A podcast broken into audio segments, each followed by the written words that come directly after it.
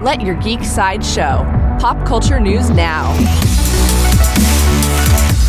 Hi, this is Andrew, and here are your pop culture headlines. Coming soon from Marvel, IMAX shared an exclusive poster for the upcoming Marvel film, The Marvels.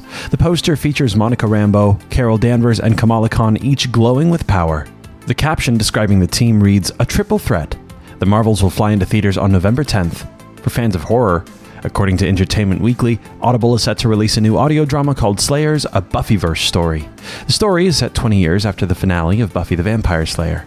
Most importantly, the series features the return of James Marsters as Spike. Multiple members of the original cast will also be reprising their roles. Slayers, a Buffyverse story will debut on Audible on October 12th. Coming soon from Insomniac Games.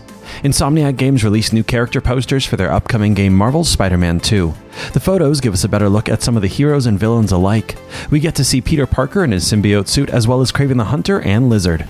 Spider Man 2 will premiere on October 20th. For fans of anime, a new trailer for Attack on Titan The Final Season Part 4 has been released. The trailer gives us a brief glimpses at the final battle that we've all been waiting for.